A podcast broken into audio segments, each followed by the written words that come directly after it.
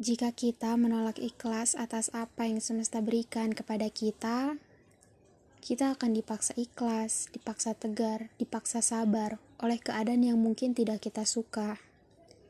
Maka, tetaplah berdiri di atas kakimu sendiri, meskipun tidak ada seorang pun yang menemani. Semesta tahu kita ini hanya manusia biasa.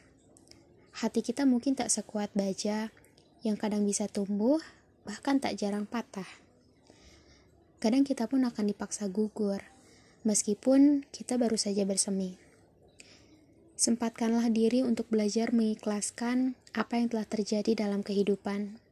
Meski kita semua tahu, itu akan sedikit menyakitkan.